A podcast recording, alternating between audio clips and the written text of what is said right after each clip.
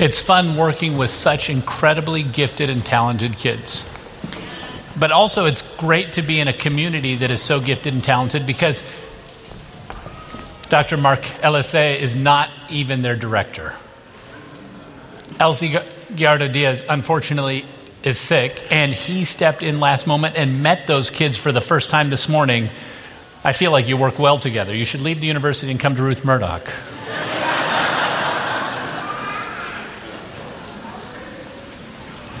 It's fun working with kids, though. It's fun because, well, it's fun because there's less filters. You can talk to them about anything, and the conversations are real and genuine. And so, fifth grade, I get to do Bible studies with them every single year. And one of the questions I ask as we're doing Bible studies is What is the best gift you have ever received?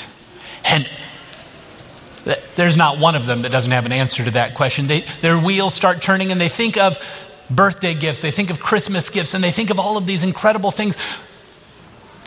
But let's be honest. Is anything under the tree, is anything that we might receive for our birthday even begin to compare to Jesus? For God so loved the world that he gave his only begotten Son. That gift was Jesus. The verse that was so well recited up here. Matthew 123. And they shall call his name Emmanuel, which means God with us. What does that mean though? I want us to think about what does it mean for God to be with us? God came to heal relationships our relationships with each other and our relationship with God. You see, relationships work a little bit differently than anything else. We learn relationships by the relationships that were modeled to us, which is good news if you've come from a perfect home where everyone is loving and kind all the time. It's not so good news for the rest of us, though.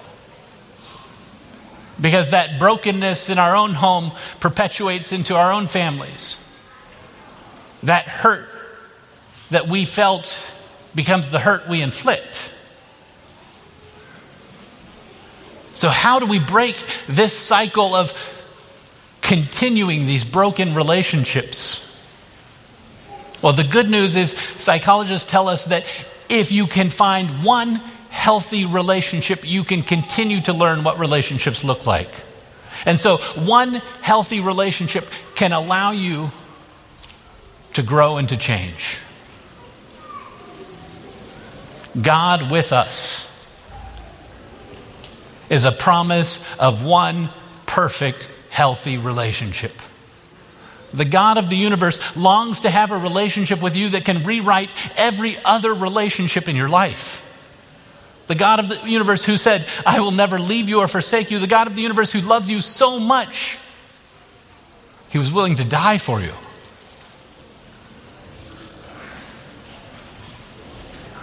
Let that relationship shape every other relationship.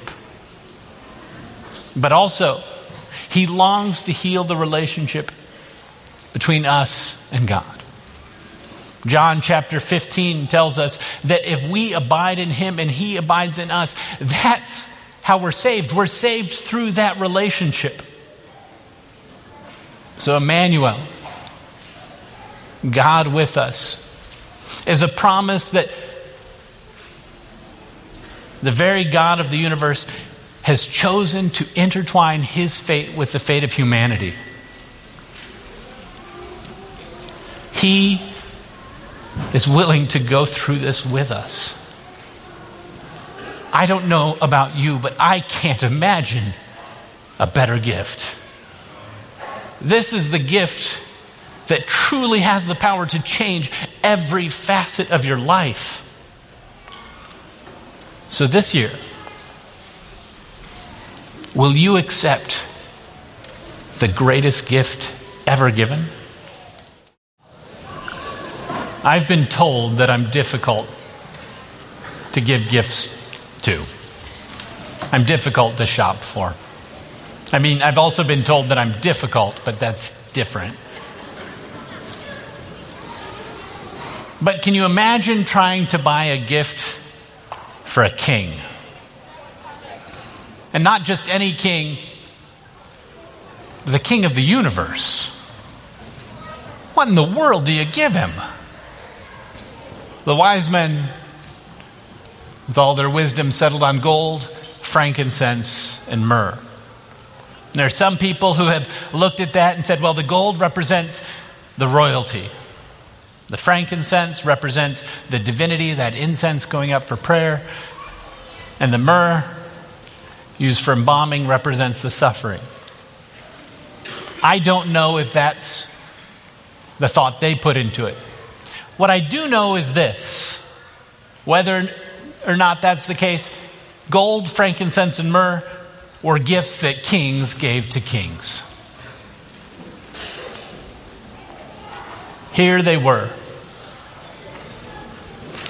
before the child, and they gave him gold, frankincense, and myrrh. But you do realize Jesus wasn't their first king to visit with. And they didn't give their gold, frankincense, and myrrh to Herod. A lot can be known about us by who we give our gifts to.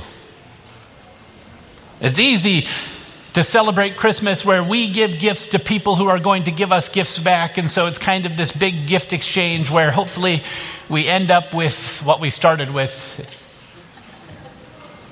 And how many of us is that the case?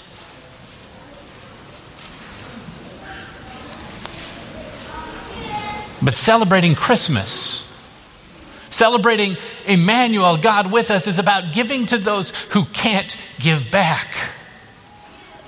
Part of the reason why we collect these toys every year. It's part of the reason also every single Sabbath we collect an offering for Christian education with the children's story.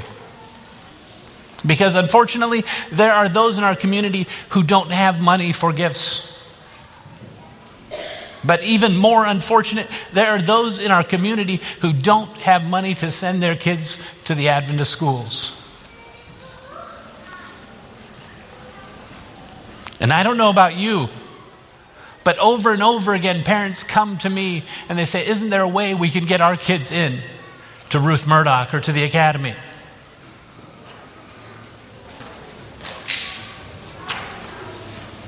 We have the money, you know that. This Christmas, as we're celebrating what the God of the universe has given us, let's, let's give to others. And so our adventures are going to, and they're going to collect the unwrapped gifts you've brought me. But they're also going to collect those bills. And this Sabbath, as we have seen the incredible gifts that come with Adventist education, I encourage you, dig a little bit deeper. Give a little bit more because I would love to live in a community where every single child who wants an Adventist education, we can do that. And I've got a feeling you want that too. There's an art to returning gifts, trying to give a gift that is comparable to the gift you've received. It's not always easy. I remember I had a roommate in college who, as soon as the year began in August, he started talking to me about what he was going to give me for my birthday, which is in November. He had all kinds of elaborate plans, and every single one seemed to top the one before. And I started realizing I was going to have to do something for his birthday. Wasn't in the habit of buying roommates gifts, but it seemed like this one I needed to do because his birthday was in October. And so I went out and I spent more on him for his birthday than I had ever spent on a family member or a girlfriend. I went all out for that roommate. And after that, there was no more talk of my birthday.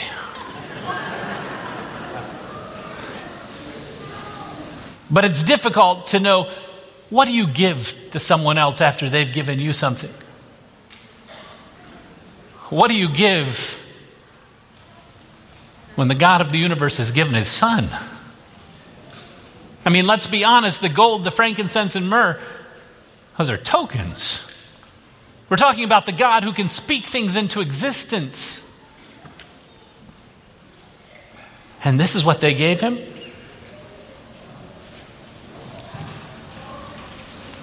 I don't think, though, that the gold, the frankincense, and the myrrh were actually the wise men's gifts.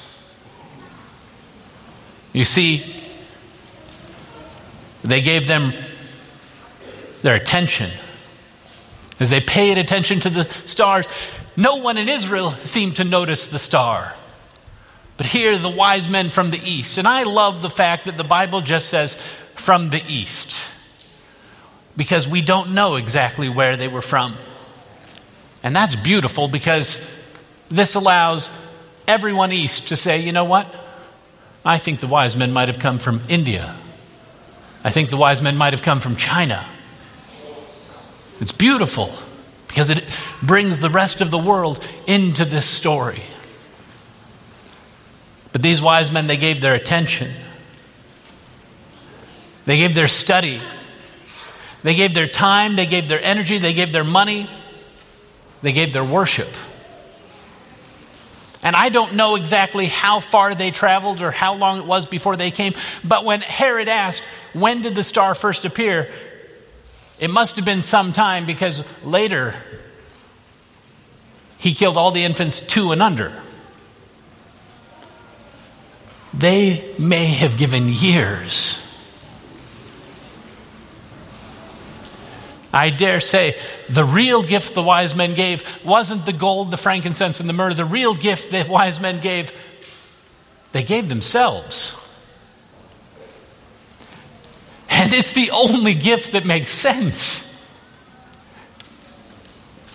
Jesus gave us Himself. The only thing that makes sense for us to give in return is ourselves. And here's the beautiful thing the Bible tells us, Seek ye first the kingdom of God, and all these things shall be added unto you. If you seek me, you will find me. Which is a beautiful promise that lets us know when we seek him, he's going to show up. When we give him ourselves, it gives us the opportunity to fully experience the gift he has given us. So, this Christmas, with all the gifts that are on your list.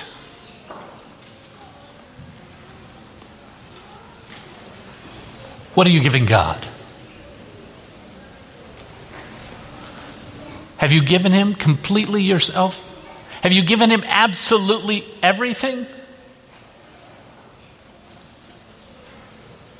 Or are you somehow holding back? Because if you are,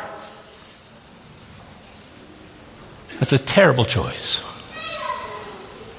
Because if you want to fully experience all that God has to give, it starts with you giving all that you have to give. I want you to take out your phones. We've got a decision with our Connect card today. And we've got three choices. I want you to text the word Magi, M A G I, to 28 or 269 281 2345. That's 269 281 2345. Text the word magi. And there's some choices there.